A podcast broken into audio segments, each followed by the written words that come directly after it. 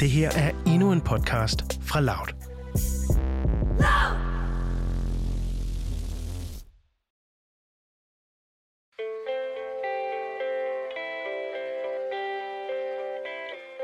At det ikke er normen, at man bortadopterer drenge på den måde. Men det er jo nok på grund af det relative handicap, jeg har.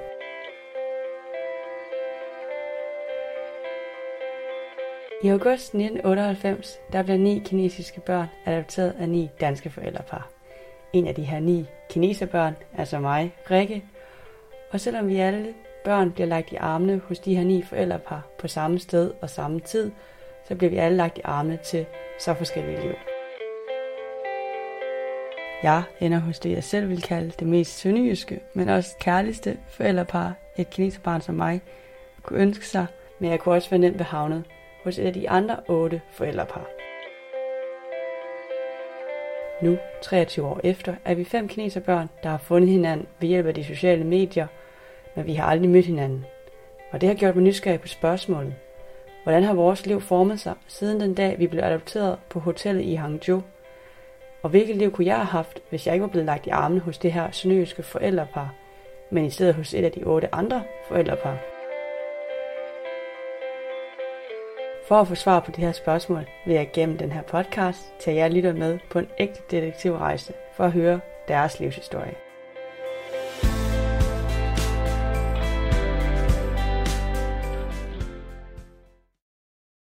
Lige nu sidder jeg og venter på, at Nikolaj han kommer, og øh, jeg er rigtig spændt på at møde ham. Han er den eneste dreng fra gruppen af, af de ni adoptivbørn. Vi var otte piger og en dreng, og jeg ved, at i den tidsperiode var der rigtig mange piger, der blev bortadopteret, øhm, og rigtig få drenge. Så det er lidt sjovt, at, øh, at han var den eneste dreng, der blev adopteret med i gruppen. Så jeg glæder mig mega meget til at møde ham og høre, hvordan hans liv har været siden. Vi blev øh, spredt ud over alle vinde, som man siger.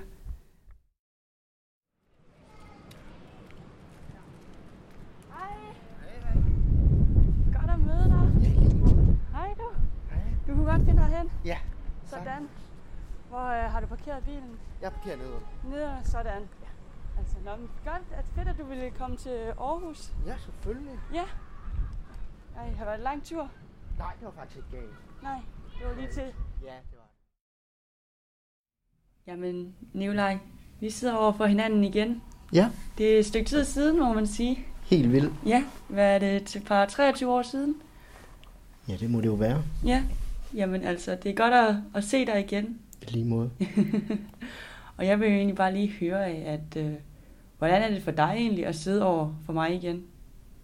Hvad kan man sige? Du er jo nærmest ligesom en ny person, kan man sige. Øh, Jeg føler jo nærmest, man ser dig som første gang. Ja.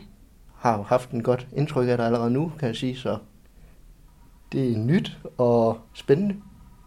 Ja, hvad har du haft af tanker, inden du skulle møde mig? Jamen, tænkt, at vi skulle dele vores, hvad kan man sige, den fælles relation, man egentlig har. Man ikke tænker til, i hvert fald til daglig, og ja, og være adoptivbarn, ja. Ja. Og gennem, jeg har jo haft- en stor detektivundersøgelse, øh, hvor jeg fandt først din mor, og så fandt jeg jo dig på Facebook. Hvad tænkte du, da jeg skrev til dig på Facebook? Jamen, min mor, hun skrev jo godt, at du havde kontaktet hende i hvert fald over Facebook, og jeg skulle i hvert fald skulle vente- forvente, at du kontaktede mig, eller et eller andet, eller omvendt. Men så kontaktede du jo mig, og så tænkte jeg, at det var et spændende... Nu har jeg ikke haft nogen relationer med nogen af dem, jeg adopterede med. Og det kunne da også være spændende at starte op igen på en eller anden vis punkt. Ja, men det er meget spændende.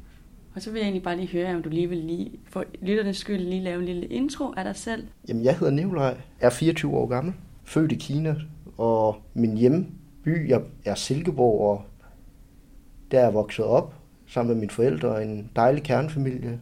Stille og roligt, havde en søster, er sømand i dag, sejler ud i Nordsøen og er med til det daglige drift, kan man sige.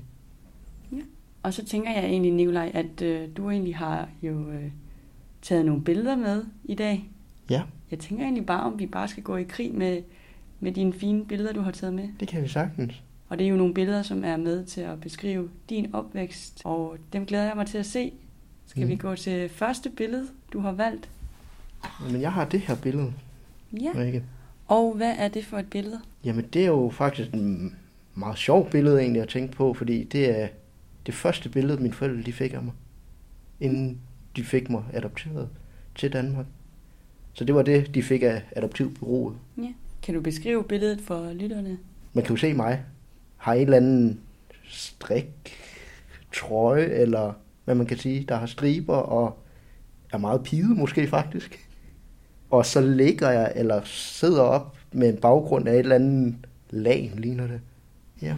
Jamen altså, og der står en lille billedtekst under. Hvad står der der? Jamen der står, at jeg er et år gammel på billedet åbenbart, øh, og jeg blev født den 19. december 96 i byen Hangzhou i Kina. Og mit kinesiske navn er Shambo, hvilket betyder bølge. Jeg boede på et børnehjem, indtil min mor og far fik mig den 3. august 1998. Ja. Jamen altså, så smart, og med en lille billedtekst under. Ja. Det har min mor sgu også været i gang med. det er et rigtig fint album. Ja, øhm, men hvorfor har du valgt at tage det her billede med? Jamen, jeg, hvad kan man sige? Jeg synes egentlig, at det også var vigtigt at se måske, eller jeg synes i hvert fald selv personligt, at det er sjovt at relatere, okay, det er det første billede, man egentlig har af mig. Ligesom, eller hvad kan man sige, at øh, mange normale, der ikke er adopteret, de har jo deres første billede, når de lige bliver født nærmest jo. Og det kan man jo så sige, det er jo lidt det der billede, jeg har der. Ja, det var Ja. en mega fin måde at sige det på. Ja. Hvad tænker du, når du ser det her billede? tænker, at måske en fortvivlet dreng måske på en eller anden vis punkt, og jeg har jo også været i, hvad kan man sige, igennem en del, inden jeg blev adopteret og alt sådan nogle ting. Ja, har du fået noget at vide om det? Jamen, jeg har en lille historie om det, øh, hvordan vi nok regner med det er. Det er jo, at jeg er født med en platfod og en klumpfod, Ja, og det vil jo så sige, at min fod den faktisk har vendt helt om. hold da op, ja. Ja, min højre fod, den er vendt fuldstændig om. Så tæerne, de nærmest har vendt, ja, helt modsat. Hvordan har det været, at... Det har jo været specielt. Øh, umiddelbart så blev jeg født med det, og de kinesiske myndigheder har så åbenbart bestemt, at de vil ofre det, det koster at vende foden om, faktisk. Okay, så de har betalt for, at du, Ja. du, du kunne få vendt din fod om? Ja. Er det noget, de gør, inden du bliver adopteret, eller er det efter, at du blev adopteret? Det skete, inden jeg blev adopteret. Det er noget, vi har fået at vide af børnehjemmet, Ja, kan man sige. Ja, dengang mine forældre hentede mig. Det var det, hvad kan man sige, myndighederne offrede på det, at, ja, at den skulle vendes om, måske. hvad tænker du om, at Kina faktisk har været med til at give dig den her hjælp med din fod? helt vildt øh, taknemmelig faktisk over det, fordi, hvad kan man sige, efterfølgende med alle de kontroller, jeg har haft med min fod i Danmark og alt muligt, så er der jo speciallæger og alt muligt, der har jo sagt, at det kunne aldrig lade sig gøre at gøre det, have sådan et flot produkt efterfølgende, hvis det var i Danmark, det skete. Hvordan ser din fod ud nu? Nu kan lytterne nok ikke se det, men må jeg se din fod? Jamen, den er jo helt normal, kan man jo sige. ja. Jamen, altså til de lytter, der ikke kan se Nikolajs fod, så er det jo bare en fod egentlig. Ja. Ja. Øh, har tre, tre ar på den. Ej, nå, men har du fået noget at vide om, hvordan du blev fundet? Jeg blev afleveret på et hospital, måske grundet foden, tænker jeg, at mine forældre, eller min mor i hvert fald, har tænkt, at det kan de i hvert fald ikke magte måske med den fod. Så de afleverede mig på et hospital, og jeg blev efterladt på et hospital. Og så tænker jeg nok, at det er der i den proces, at de kinesiske myndigheder så har sagt, at det vil vi godt prøve at satse på, at den kan vendes. Og efterfølgende så kom jeg jo på børnehjem. Ja. Ja. Du, blev, jo- du kommer jo bliver afleveret på hospital, og, og du siger selv, at du tænker, at det måske er på grund af din fod. Hvordan har du det med det? Jeg er beæret over det, og jeg er faktisk, hvad, hvad kan man sige, det rører mig faktisk lidt at tænke over, at, at der er nogen, der har tænkt på det, i forhold til, at man er sådan en lille brik i sådan et stort land, ikke? Det er, at, hvad kan man sige, at de kinesiske myndigheder har valgt over, at de vil investere det med min fod, og, og jeg kom på børnehjem efter, og jeg er faktisk endt, vil jeg selv sige, et rigtig, rigtig godt sted. Ja. Ved du, om det er noget, kinesiske myndigheder typisk egentlig gør? Nej, overhovedet ikke. Men umiddelbart, hvad kan man sige, den måde, det er foregået på, og jeg er en dreng og alt sådan nogle ting, så er det jo meget ikke normen, kan man sige. Hvad jeg i hvert fald har forstået af mine forældre, og at det ikke er normen, at man bortadopterer drenge på den måde. Men det er jo nok på grund af det relative handicap, jeg har. Mine forældre fik jo kontakt, altså, da de blev adopteret anden gang. Min søster også er adopteret og blev adopteret før mig. Men min søster, hun er opfødt med et ar, faktisk. Et stort ar, og der troede de, hvad kan man sige, adoptivbureauet, at de faktisk ikke gad at have min søster, fordi de faktisk havde glemt at oplyse det. Men de tog jo stadigvæk barnet, fordi jeg, som mine forældre altid har sagt, de gad da ikke at fravælge et barn bare på grund af et ar, eller på grund af min fod måske også, og sådan nogle ting. Mm. Men det var måske også derfor, at de fik chancen for at adoptere en dreng, på grund af, at de så tog imod det med min søsters ar. Ja, nu siger du det der med, at hvad har de egentlig fortalt dig, eller hvad har dine forældre sagt om dig med normen, det med at være dreng og blive adopteret? Det var jo det der med, at det ikke er normen overhovedet, og det, man møder ikke mange adoptivdrenge fra Kina, fordi hvad kan man sige, de har jo de der værdier, at en dreng nok, hvad kan man sige, kan arbejde ude i marken og er mere fysisk stærk, tror jeg. Man hørte jo også meget det der med det der etbarnspolitikken, og så vælger man nok, at desværre, at man fravælger pigen kontra en dreng. Det er også det, jeg har fået at vide, og, og er jo også det, der er så sjovt, at vores, det kan man jo også se lidt ved de piger, eller den gruppe, der er adopteret, der er vi jo otte piger, og så lige dig, der er, er i adoptivgruppen, hvad kan man sige. Ja. Nu kan jeg ikke lige huske heller ikke, hvor mange der var i min søsters adoptivgruppe, men de havde jo ikke en eneste dreng, kan Nej. man sige. Det var ren piger alle sammen. Ja. Og det der med egentlig at være adoptivbarn og være dreng fra Kina af, hvordan har det været under din opvækst egentlig? Det har været specielt på nogle punkter. Nu har vi ikke haft så mange weekender med vores adoptivgruppe, men det havde vi meget med min søster. Og havde det en gang om året. Så mødtes man til sådan noget, vi kaldte Kina weekend -agtigt. Det var jo helt vildt. Altså alle pigerne var jo vilde med lille Nikolaj og alt muligt, fordi at jeg bare var den eneste dreng, der var der i selskabet, kan man nærmest sige, udover fædrene. Okay, så du var fra barns ben already ladies man. Det var jeg sådan lige umiddelbart, i hvert fald til de arrangementer, ja. ja. Det var nok mærkeligt på en eller anden vis punkt. Man tænkte jo bare, at man var en almindelig lille dreng, ja. At man så lige pludselig blev omringet af så mange piger, det var jo meget pigeagtigt, og man skulle lege med dukker med dem og alt muligt. Ja. Det var måske ikke så meget mig, men... Nå, nu tænker jeg, at når man så vokser op, så er der jo rigtig mange af de her klassiske adoptivspørgsmål. Har der været spørgsmål omkring, at du har været dreng og adopteret fra Kina af? Der er nogle, hvad, hvad kan man sige, der har været selskaber, jeg har været til, som også, som efterfølgende også, at der så har været en pige, der har været adopteret fra Kina faktisk også. Øhm, og så har de synes, det var mærkeligt, at man kunne få en dreng på den måde, fordi det er ikke åbenbart lige til. Og de synes, det er spændende, historien, og mine forældre de har haft den chance, kan man sige. Og jeg tror da også inderst inde, at mine forældre de er stolte af det, og taknemmelige over, at de kunne få en dreng.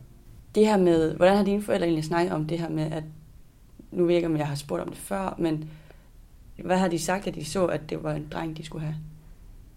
At, hvad kan man sige, den privilegie, det var at adoptere en dreng åbenbart, det er de der virkelig beærer over på en eller anden vis punkt, men som også mine forældre altid har sagt til mig og min søster, at de vil aldrig fravælge et barn lige meget om der har et handicap eller et eller andet. Det var de også enige i, at hvis de selv har fået deres egen børn, så kunne man jo heller ikke bare fravælge deres barn bare på grund af et eller andet, en lidelse eller foden vendt forkert eller et eller andet. Så det har de jo altid også haft åben for os, at vi er adopteret, og vi har de skavanker, og det, ja, de har taget os som den, vi var. Dejligt at høre. Hvad hedder det? Har du haft nogle udfordringer med din fod, efter du er kommet til Danmark? Hvad har der været af... Jamen, min... De eneste, kan man sige, eller jeg har to ting, kan man sige, med min fod, det er, at hvis den bliver hårdt belastet, så kan jeg blive øm i ledene og i muskulaturen og senerne faktisk, ja. Men ellers er der ikke noget stort problem i det. Øh, det er sådan, hvis jeg dyrker sport eller et eller andet, så kan den være øm dagen efter, men på anden dagen er den ikke øm mere. Så kan jeg sagtens træne, og som alle de specialister, der har været over foden, så har de altid sagt, at man kan ikke skade foden mere, end den er. Den vil bare være øm, hvis man har været, hvis den har været aktiv. Og Og i dag oplever du, hvordan har du det med foden der? i dag, Eller hvordan har foden det i dag? hvordan har foden det i dag? Jamen, øh, kan man sige, forhold til mit arbejdsvirkende, så kan jeg godt mærke det nogle gange. Men jeg har også altid haft den øh, arbejdsmentalitet, at man knokler til man er færdigagtig, og så kan man altid pylde bagefter, sådan lidt. Og at nogle gange kan den godt gå ind, og ja. Men jeg klarer det, og så går det over efter en dags tid. Så du er hardworking og... Ja. Ja, Så, det har nok altid været, ja. Jamen egentlig, det var egentlig det, jeg havde et spørgsmål omkring øh, billede nummer et.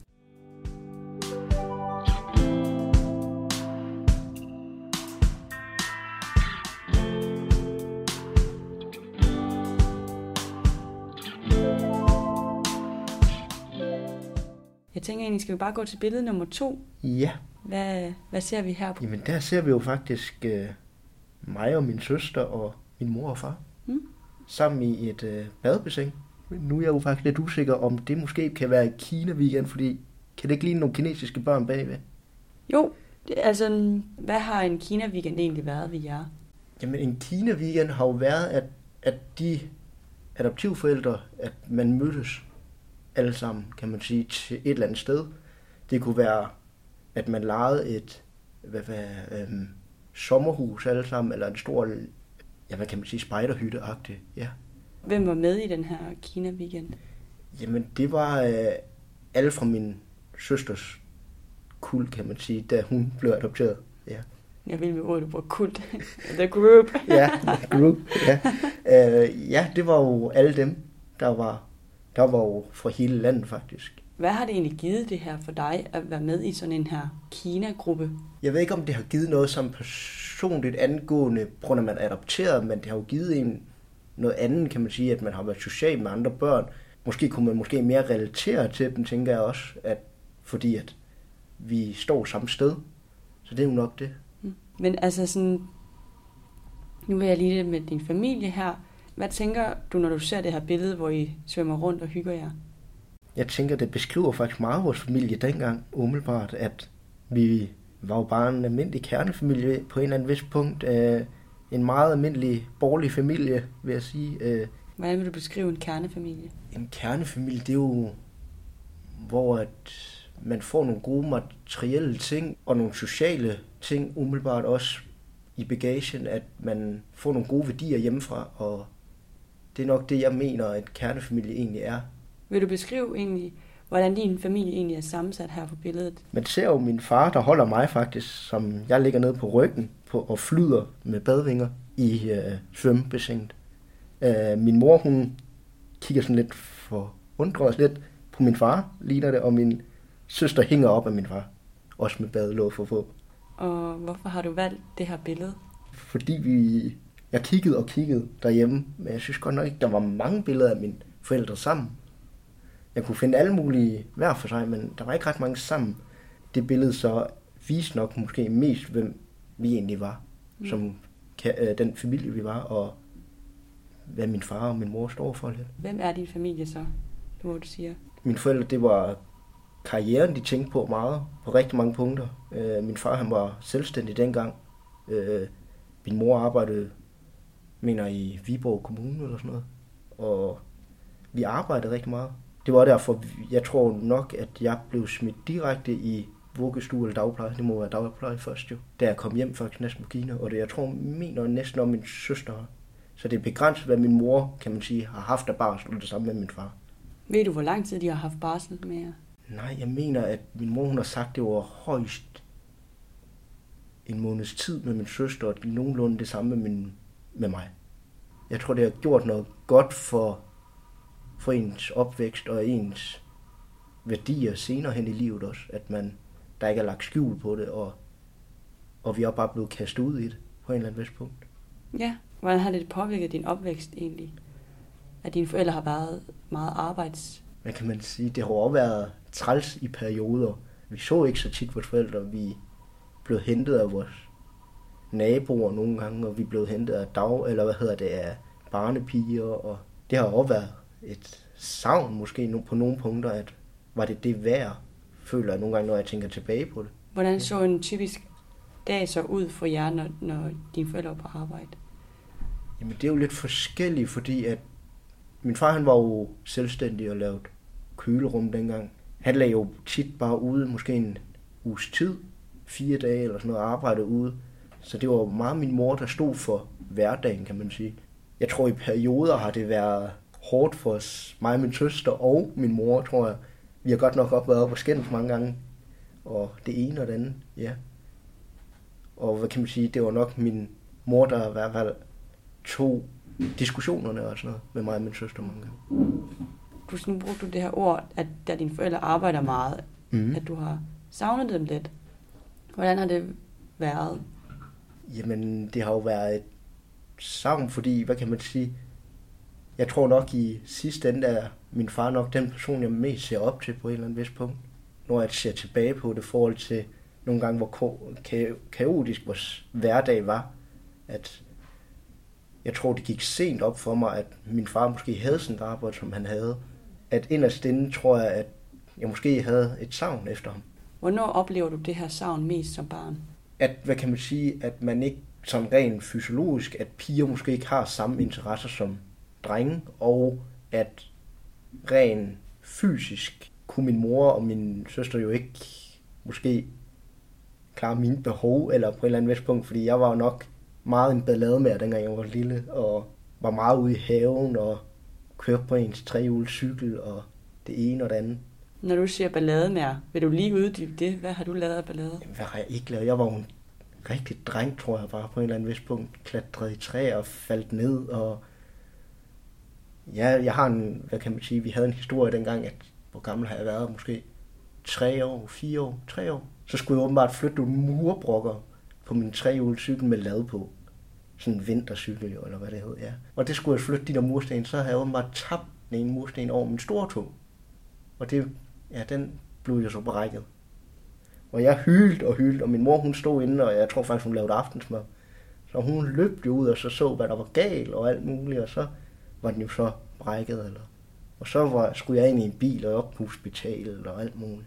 Jeg tror måske meget, at min mor hun har været den nervøse mor og paniske angående, hvis der skete sådan nogle situationer, der måske ikke var planlagt. Der var min far i hvert fald meget bedre til at, hvad kan man sige, kapere sådan nogle far måske mere rationelt angående beslutninger og og det spontane. Sagde du nogensinde som barn, at du savnede din far? Øh, jeg tror, det kom på øh, som udtryk, hvad kan man sige, at man havde en kort lunde, især i hverdagen, når man kom hjem fra børnehave og alt sådan nogle ting, at det var jo nok, at man var trodsig på en eller anden måde, stedig, og man var havde et savn, en eller, anden, en eller anden længsel efter sin far. At man også godt gad at lave nogle drengeting og sådan nogle ting, når man ser på det i dag. Ja. Men okay, I er så på det her billede, er I så en samlet kernefamilie. Ja. Dejligt.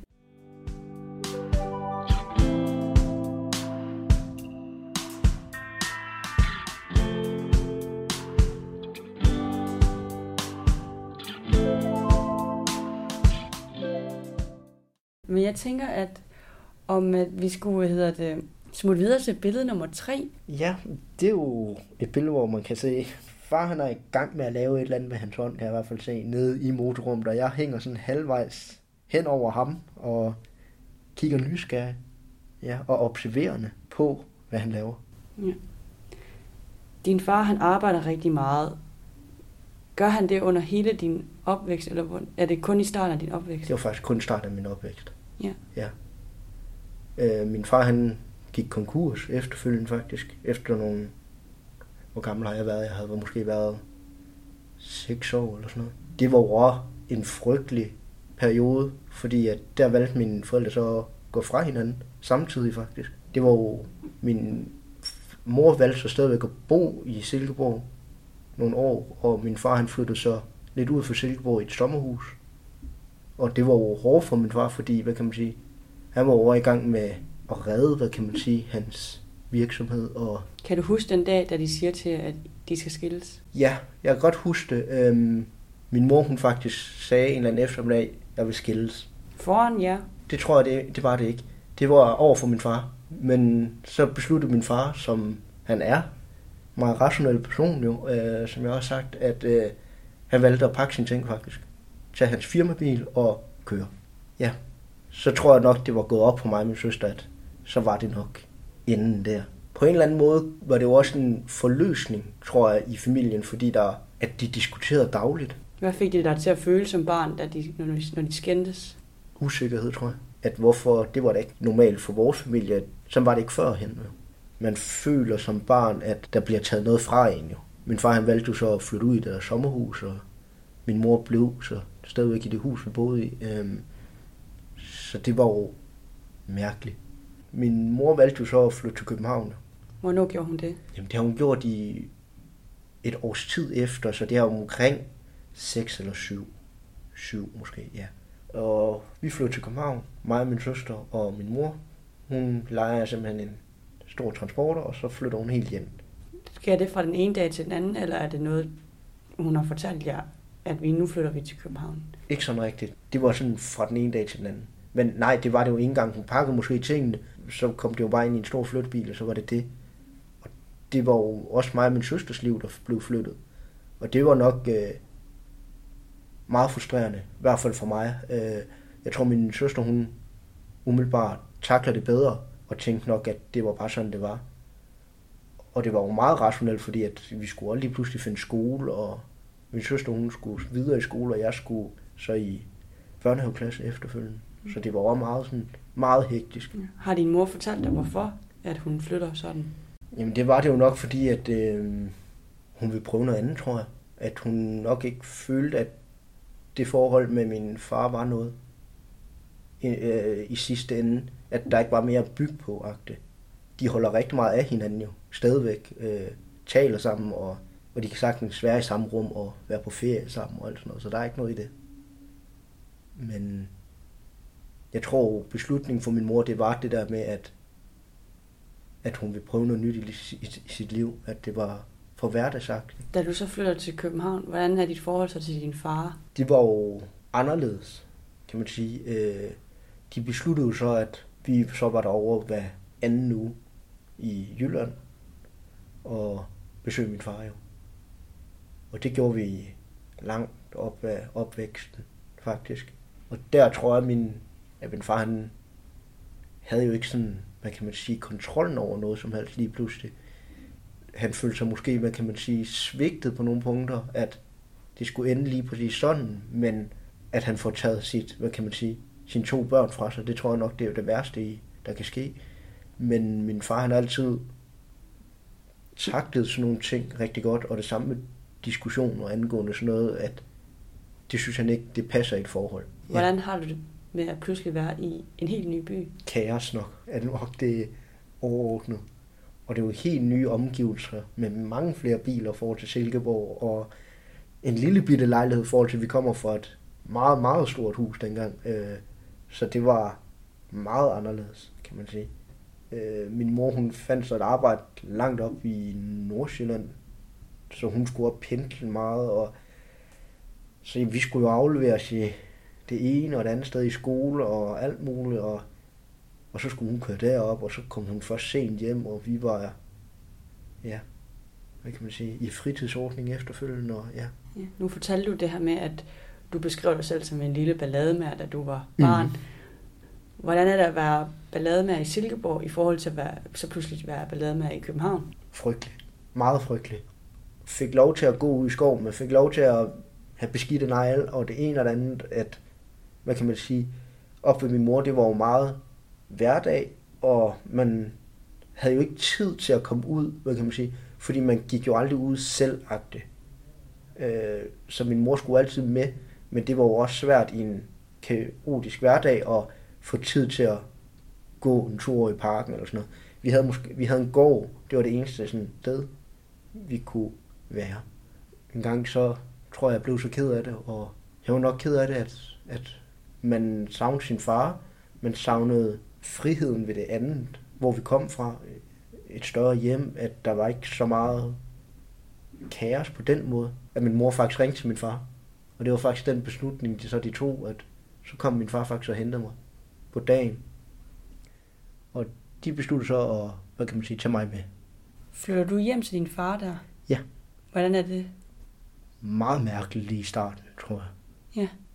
Ja, det var godt nok mærkeligt. Måske havde man også lidt savn, men måske også lidt sin mor selvfølgelig, og øh, alt var anderledes faktisk. Der, det, det er nok de to, hvad kan man sige, længst væk kontraster, man kan komme, hvis man skal være i Danmark, vil jeg næsten prøve at påstå, fordi det var godt nok meget lokalt. Ja. Øhm, men det var nok den rigtige beslutning, øh, og jeg trives rigtig godt i den klasse, jeg kom i, og alt det kører jo faktisk bare som normalt, ja. I København føles småt en lille lejlighed, og du kunne Mm. ikke få lov til at have beskidte negle. Ja. Hvordan er det så med den her by så? Det er jo lige pludselig et stort hus, vi bor i, øh, et almindeligt parcelhus, og har et værksted, og så man kan jo få lov til at, hvad kan man sige, være dreng. Og vi, min opvækst, kan man sige, i skolen, det var virkelig helt vildt anderledes, kan man sige. Vi var nede i skoven efter skole, og var med airsoft, og vi var, ja, bare drenge. Ja. Lavede tømmerflåder, kan jeg huske, ude på søen, vi havde, og alt muligt, så det var jo, ja, det er jo nok noget, man har savnet, og har længtes efter. Så fik man jo bare kastet det i hovedet, kan man sige, og fik lov til det lige pludselig, at bygge kugler og alt muligt. Det brugte vi godt nok meget tid med, og Hvad har det så givet dig den her med, at først have boet i København og så tilbage igen? det har jo nok givet mig en opfattelse af, hvad man, hvad jeg i hvert fald ikke skulle dengang. Øh, jeg holder rigtig meget af København i dag og alt muligt, men bare på nogle andre slags værdier, som jeg bare ikke kunne se dengang, og måske nogle værdier, jeg slet ikke havde brug for dengang, tænker jeg nok. At øh, jeg havde brug for at få snavs under neglen og det ene og det andet. Jeg havde måske ikke brug for at være oppe i en treværelses lejlighed og sammen med to piger, og jamen ikke fik lov til det ene og det andet. Sådan det, det højeste, man fik lov til, det var at gå ned i gården og tage med kridt eller cykel rundt eller et eller andet. Det var det. At det var den rigtige beslutning, de tog dengang, at jeg ikke skulle bo i København lige mm i den periode i mit liv. Ja. Hvis du skulle give det her billede en overskrift, hvad skulle det så være? Personlig udvikling, tror jeg. Umiddelbart. Det er en mega fin overskrift. Ja. ja.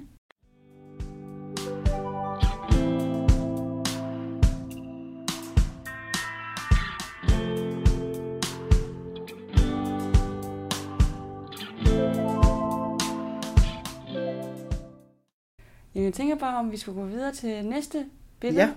Hvad er det her for et billede? Jamen, det er jo et billede af mig og min søster. Jeg synes, min søster skulle også inddrages, fordi hun har haft en meget stor betydning i mit liv. Både positiv og negativ selvfølgelig. Det tænker jeg, det er ved alle søskende forhold på en eller anden vis punkt, at man hader dem i perioder og elsker dem inderst inde jo. Jamen, hvordan har det været at vokse op med en søster, der også er adopteret? Jamen, hvordan har det været? Øhm, det var sådan lidt, når jeg lige tænkte på det i går faktisk, angående at vi skulle tale om adoption og sådan noget, at jeg synes godt nok, det er et svært emne, fordi som sagt, så føler jeg mig jo ikke som adopteret, og det tror jeg faktisk heller ikke, min søster gør. Vi ved, hvor vi kommer fra, og det var det vigtigste, synes jeg, at vi ved, hvor vi kommer fra. Det har de jo heller aldrig lagt skjul på, mine forældre. Så hvad kan man sige, at jeg tror, at forholdet kunne have været lige så godt, hvis hun var deres rigtige barn, eller hvad, biologiske barn, for til adoptiv barn. Så jeg føler jo, at, at det er min rigtige biologiske søster faktisk. Du kommer ind i den her familie, lidt, den her allerede etablerede kernefamilie. Ja. Hvordan er dit forhold til din søster under jeres, den her opvækst? Frygtelig. Da jeg faktisk lige kom til Danmark, så sad jeg jo ved min mor, så skulle far jo faktisk tage lidt af min søster Simone.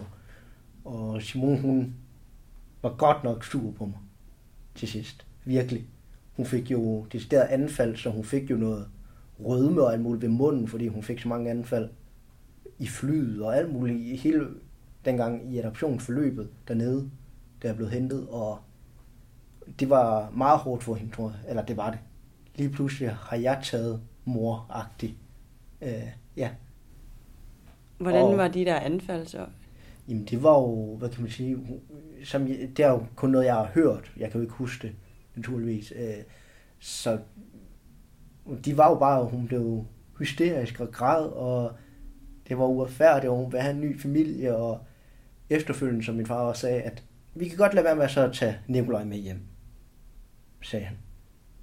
Men så skal du bare vide én ting, agtigt, det var, at, at så skal mor op blive i Kina. Og Simone, du skal jo så gør, tage over alt det, mor laver derhjemme jo selvfølgelig. For der er far ikke tid til, og alt sådan nogle ting. Og det, så tror jeg, at det lige pludselig gik lidt op for hende, at det var hårdt at vaske tøj og alt muligt som fireårig. Eller... Men så, kommer, så bliver du så afleveret, og hun får den her lillebror. Ja. Hvad sker der så? Jamen det var egentlig der, det skete jo, og det var ude i lufthavnen, da vi skulle hjem, det skete alt det der med, at far og tog diskussion med Simone angående, at hun skulle tage alle de huslige pligter lige pludselig og alt muligt. Og så, så tror jeg, at i sidste ende blev hun så, okay, ja, hun kunne godt se, at det var måske ret nok at have Simon, eller sin mor med, og så kunne hun nok også godt leve med at leve med mig. Hvordan har hun så levet med dig undervejs? Undervejs, vi har jo haft vores op- og nedtur, ligesom alle andre forhold har været, tror jeg, søskende forhold. Øh, min søster måske også altid været den voksne af os, og altid bestemt over mig inderst inde. Mm. Og jeg blev jo hurtigt lige pludselig meget lillebroragtig, fordi Simon hun så lige pludselig bestemt alt. Og jeg skulle åbenbart lege med dukker og køre i klapvogn og alt muligt. Så jeg blev jo meget hendes lille assistentagtig i alle hendes lege, og jeg skulle være med i alle lejene. Ja. Hvordan har det været? Til tider frygteligt jo. Øh, og det beviste vi jo også dengang i København jo, at vi kunne bare ikke leve sammen lige pludselig, og der var det jo noget helt andet, fordi det var noget virkelig kaos. Hvorfor tror du, det blev kaos? Fordi at nu havde man lige pludselig ikke et frirum på samme måde. Øh, ens far, eller at lave drengeting generelt, tror jeg, som vi har kommet ind på, og være ude og få beskidte negle og sådan noget, det, det rum var der bare lige pludselig ikke. Og, og så, jeg tror heller ikke, det er sundt for en dreng at bare bo sammen med to piger. Hvorfor tror du ikke det? Fordi jeg tror, vi blev irritabel på mange små ting, og så skændes man over det og alt muligt, og det var ikke en sund hverdag. Men jeg tror, min søster, hun var jo et helt andet sted. Hun var jo to år ældre end mig, så hun gik jo så i 4. klasse eller 5. klasse eller sådan noget. 6. Ja. Og havde nogle helt andre værdier i sit liv. Hun skulle ud og ja, være sammen med veninderne og var i shoppingcenter og hvad ved jeg og alt muligt. Og hun var lidt, hun var nok også lidt en ballade med dengang. Og det var jeg jo så også, og så tror jeg bare, at det kumulerede-agtigt, når vi så endelig var sammen. Og jeg tror da også, hvad kan man sige, en dreng i den alder har, har meget mere krudt i røven jo. Ja. Så det er jo nok de ting og værdier, der er. Ja. Hvordan har din søster været med til at danne dig som person så? Ja, det er også okay at være forskellige på nogle punkter, fordi på rigtig mange punkter er vi meget forskellige, mig og min søster, og på andre punkter er vi jo slet ikke forskellige, og jeg tror, at vi nok også er, hvad kan man sige, hun har haft det indflydelse, eller vores forhold har haft det indflydelse på mit liv længere fremad, at, at vi også skal være glade for det, vi faktisk har, og acceptere, hvad vi har. Ja, og hvordan er dit forhold til din søster i dag? Jamen, det er jo vidunderligt i dag. Øh, øh, vi nyder hinandens selskab, og nogle gange kan vi dog godt have et, synes, ej, du er latterlig eller et eller andet, men overhovedet ikke på samme måde i dag. Øh, vi pointer rigtig godt sammen, eller bonder sammen rigtig meget godt sammen, og vi nyder, det, når vi så endelig er sammen, så nyder vi også, hvad kan man sige, hinandens selskab mm. rigtig højt, øh, og vi kan tage ud og handle sammen, vi kan det ene og det andet. Uh, det er også frygteligt nogle gange, men det tror jeg, det er for alle drenge at handle sammen med en søster eller et eller andet. Mm. Øh, så det er, jamen, vi har det godt sammen i dag, og vil overhovedet ikke undvære hende i dag. Overhovedet ikke. Nej. Ja. Kan vi gå til sidste billede? Det kan vi godt. Billede nummer 5, hvad viser det? Det er under et kommunalvalg. Jeg sidder sammen med tre eller fire andre, og en, der tager billedet. Det er nok en af de ting, der måske har været mest lærerigt i hele mit liv, tror jeg, indtil videre, hvor jeg står. Det er nok det kommunalvalg øh, på godt og ondt. Hvilket kommunalvalg var det? Det var kommunalvalget i 19, og vi havde, ja, hvor mange havde vi? Vi havde fem kandidater, der skulle ind i, hvad hedder det, i byrådet og sådan noget. Eller vi satte på, at der skulle ind i byrådet, og så havde vi en folketingskandidat, der stillede op der, og også til region. Nej. Og du så vælger så i en periode at være med i det her kommunalvalg. Hvordan kommer du lige i tanke om, at du vil være med i et kommunalvalg?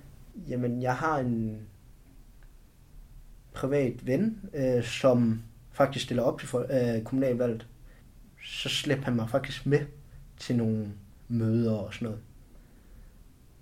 Og så begyndte de der, i den lille forening, de havde i Varde, at presse på. Ej, men hvorfor er du ikke aktiv i politik og alt muligt? Og fordi vi kan også høre, i forhold til de samtaler, vi talte om og sådan noget, at jeg faktisk havde en holdning til mange ting, jo. Og jeg, jeg gad ikke, og, og det parti hvor man skulle heller ikke lide det bedste parti at komme ind i, og alt sådan noget om... Men inderst inden havde de jo nok ret, og så en eller anden dag, så overbeviste de mig, så meldte jeg mig faktisk ind. Har faktisk været medlem i rigtig mange år. Hvilke holdninger er det, du havde, som du... Jamen, det er jo meget ideologierne og ved, hvad kan vi sige, at vi mener, at den, vi vil godt vil have noget mere personlig frihed og sådan nogle ting, og vi vil vi går ind for at selvstændighed. Hvor tror du, de værdier kommer fra hos dig? Det er nok, det er svært at sige, hvor værdierne kommer fra, fordi jo, det kommer jo nok fra min far og min... Jeg tror ikke, jeg har decideret værdierne af min mor, men jeg har nok værdierne du med, at hvordan en kernefamilie er. Og det har nok også den betydning på, hvordan mine ideologier og værdier er i dag. Hvordan hænger kernefamilie og politik sammen for Jamen, dig? Det gør det nok, fordi at jeg altid får sagt til mine forældre, at hvad kan man sige, du skal have en uddannelse. Det er ligegyldigt hvad for noget, men man skal have en uddannelse, og man skal kunne tage vare på sig selv og klare sig selv. Og det, det, det sådan, tror jeg, de måske de stærkeste værdier, jeg, jeg har fra dem på rigtig mange punkter, det der med, at de vil altid være der for en, men man skal også prøve tingene selv. Vi har jo været meget det modsatte af kølingbørn på rigtig mange punkter, tror jeg, fordi at vi fik lov til ting. Øh, vi, vi er ikke blevet båret hele vejen i vores opvækst. Vi er aldrig blevet pusset og som vat, små vatpindeagtigt. Så selvstændigheden er nok kommet af, at det der med, at vi har fået lov til at få frihed under anden, egen ansvar. Det største er nok det der med, at jeg på nogen, i nogle fag og alt sådan noget har haft det rigtig svært i folkeskolen. Jeg har altid været pligtopfyldende. Så jeg mente jo altid, at man skulle aflevere tingene til tiden, og det skulle laves om man så sad hele natten eller hele aftenen nærmest matematikopgave eller stil eller et eller andet, så gjorde jeg det. Så stedigheden har altid været der ved at komme, hvad kan man sige, stedigheden for at komme videre. Det er nok også den stærkeste værdi, jeg nok har for min far. Det er nok stedigheden, fordi så tror jeg, at jeg har været her, hvor jeg står lige nu. Det var nok noget af det mest lærerige og spændende proces i hele mit liv. Hvorfor var det det? hvad, hvad kan man sige, man fik jo nogle opgaver af bestyrelsen, øhm, som man, jeg fik nogle opgaver af dem, hvad kan man sige, som man måske egentlig ikke skulle have taget imod, men man faktisk gjorde, fordi at man op vil vise sit værd faktisk, og være, hvorfor sidder du her? -agtigt. Så de opgaver var måske i den periode, fordi jeg havde et fuldtidsarbejde ved siden af og alt muligt, dem skulle jeg måske ikke have taget, taget så mange opgaver. Men det lærte mig også, at, hvad kan man sige, at man også skal sige fra. Og jeg har måske aldrig været den bedste til at sige fra, faktisk. Som i overhovedet ikke, fordi at, hvad kan man sige, at jeg har måske de værdier for mine forældre, at det der med, at man skal være pligtopfyldende, og man skal vise sit bedste over for andre. Om det så var opgaver, man faktisk måske ikke kunne magt selv, det var det jo nok. Og det sagde man jo så desværre ja til. Hvad var det for nogle opgaver?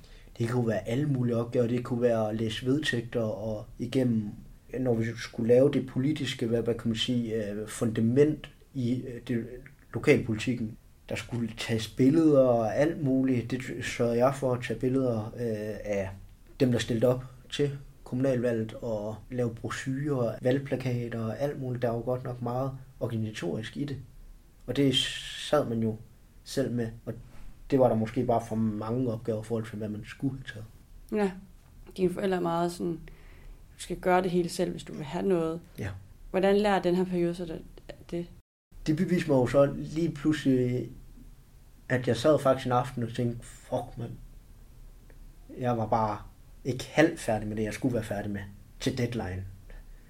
Og så var jeg jo faktisk nødt til at indrømme, at, at øh, så skrev jeg til en af dem, der var medlem af partiet dengang, og stadigvæk er, vil du ikke, øh, jeg er nødt til at have en hjælpende hånd, fordi øh, umiddelbart kan jeg ikke nå den her deadline kontra øh, forhold til, hvor stor opgaven var. Og det gjorde de. De hjalp mig igennem det, og tror jeg, så det indså lige pludselig, at det er også okay, og det fik jeg også forklaret af dem jo. Det er også okay at sige fra, øh, at man ikke kun skal please alle andre i samfundet eller i sin omgangskreds, at man faktisk også skal tænke på sin, sit eget helbred og sit ja, indre helbred. Hvordan er det at få det at vide? Det er på nogle punkter hårdt at få at vide, fordi jeg har stadigvæk i perioder, at jeg måske tænker på andre før mig selv, og også med arbejde og sådan noget, at jeg også tænker nogle gange på, at, at jeg godt kan lide, på nogle punkter kan jeg godt lide at arbejde rigtig meget. Jeg kan godt lide at have en stram deadline, og man, man ved, at man får lavet noget agtigt. Men på andre punkter kan man jo heller ikke holde til det i længden, og det beviser kommunalvalget tydeligvis alt om, og derfor tror jeg, det har været meget lærerigt for mig. Det var jo mega godt. Og hvis du nu skulle give det her billede med politik en overskrift, hvad skulle det så være? Noget af det mest lærerige i mit liv, men også det hårdeste. Fordi at man måske inderst inde kom til at mærke, hvilken person man egentlig inderst inde var. Og hvilken person inderst inde er du så? Jamen, jeg er jo nok på nogle punkter skrøbelig, men til en vis grad, kan man sige. Så er det, det første gang, du oplever det med at være skrøbelig? Jo, både og. Lige angående sådan noget, men i teorien har jeg jo også været meget skrøbelig angående, hvis man taler om det faglige i folkeskolen og sådan noget, fordi der var man jo bare ikke ligesom alle andre. Hvordan var du ikke som alle andre? Ordblind, og det var jo det der med, at man kunne ikke tage en gymnasiel uddannelse, og det ene og det andet, og så klarer man måske ikke så godt i skolen. Så Hvordan har det været? Hårdt. Jeg har altid været stedig, som vi var inde på, og det har nok også gjort, at jeg er nået så langt i mit liv, øh, også rent fagligt, og, men det har godt nok også været nogle hårde, hårde valg. Det er jo fordi, hvad kan man sige, at det der med selverkendelsen af, at det er faktisk måske okay, at man ikke er ligesom alle andre -agtige. Man skal ikke på gymnasiet. Det er fair nok, at man ikke bliver akademiker måske, eller ja. Og det er nok der, jeg har følt mig mest anderledes. Ikke så meget som da vi var inde på med adoptiv og sådan noget, og man kommer fra Kina af. Det er måske ikke det, det der er det store problem i det det har nok faktisk været det der med, at man havde det svært i folkeskolen. Ja. Så du har faktisk synes, det var sværere at være ordblind, end at være adoptivbarn? Ja. Okay, ja.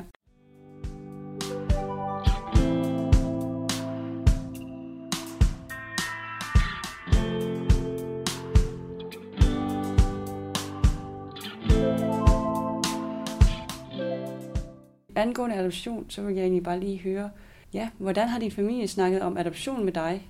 mine forældre har aldrig lagt skjul på, at da vi, mig og min søster, eller havde opfattelsen på, hvorfor så vi anderledes ud, eller et eller andet forhold til vores forældre, så fik vi jo egentlig også historien at vide dengang. Så de har aldrig lagt skjul på det. Hvordan har adoption fyldt i din, i din opvækst? Men det har jo ikke fyldt så meget så lige pludselig, fordi at man, der har jo aldrig været noget skjult derhjemme med min mor eller min far, om vi var adopteret eller noget som helst. Så det, i, der har det jo ikke fyldt noget, men udadseende i befolkningen og ens vennekreds har det jo fyldt lidt på nogle punkter. Der er der altid kommet med en eller anden racistisk joke eller et eller andet. Men jeg har aldrig følt det som det var et, fordi at de ikke kunne lide mig som person. Men det var nok bare fordi, at man kom fra en anden kultur, ikke? tænker jeg. Hvordan har du håndteret de her racistiske jokes? Jeg tror bare, jeg tog pis på det sådan lidt. Fordi jeg var også god til at skinne imellem det, tror jeg. At dem, der som faktisk mente måske, dem havde jeg heller, så heller ikke en relation med. Egentlig har jeg det rigtig fint, som det er. Ja. Og så tænker jeg, jeg har jo øhm, nogle tre spørgsmål, jeg egentlig spørger jer alle sammen faktisk. Ja. Øh, og det, hvordan tror du, dit liv havde udformet sig, hvis du var havnet i min familie?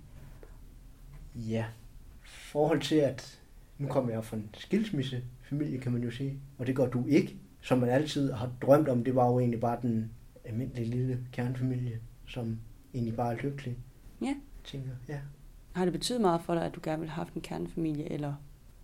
Ja, det har det. Og det tror jeg, ja, 100. Det er da også noget, man drømmer om selv, kan man sige. Øh, at have en helt almindelig kernefamilie en eller anden dag, når man finder den rigtige partner, og stifte en kernefamilie med. Ja. Vil du bytte dit liv med mit, hvis du kunne?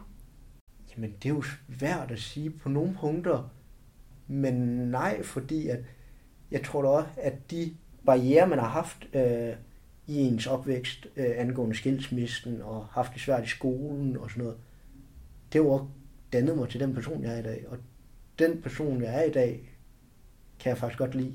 Jeg tror, nej, det, jeg er faktisk rigtig tilfreds. Ja. Det er dejligt at høre. Og øh, hvis du nu skulle give et råd videre til adoptivbørn, hvad vil du så selv gerne have vidst? Jamen, jeg tror, det bedste råd, jeg kan give til adoptivbørn, det er at være, stå ved, at man er adopteret faktisk. Tag de kampe, hvis det er racistiske joke, eller et eller andet, som jeg har været ude for. Om man så tager det på den måde, jeg har gjort det på, det er rent humoristiske måde, eller man har taget det på en anden måde. Men jeg tror i hvert fald, at man er nødt til at tage det op på en eller anden vis punkt. Og at, at man også måske må anerkende, at man er bare anderledes på nogle punkter udseendsmæssigt, hvis det ja.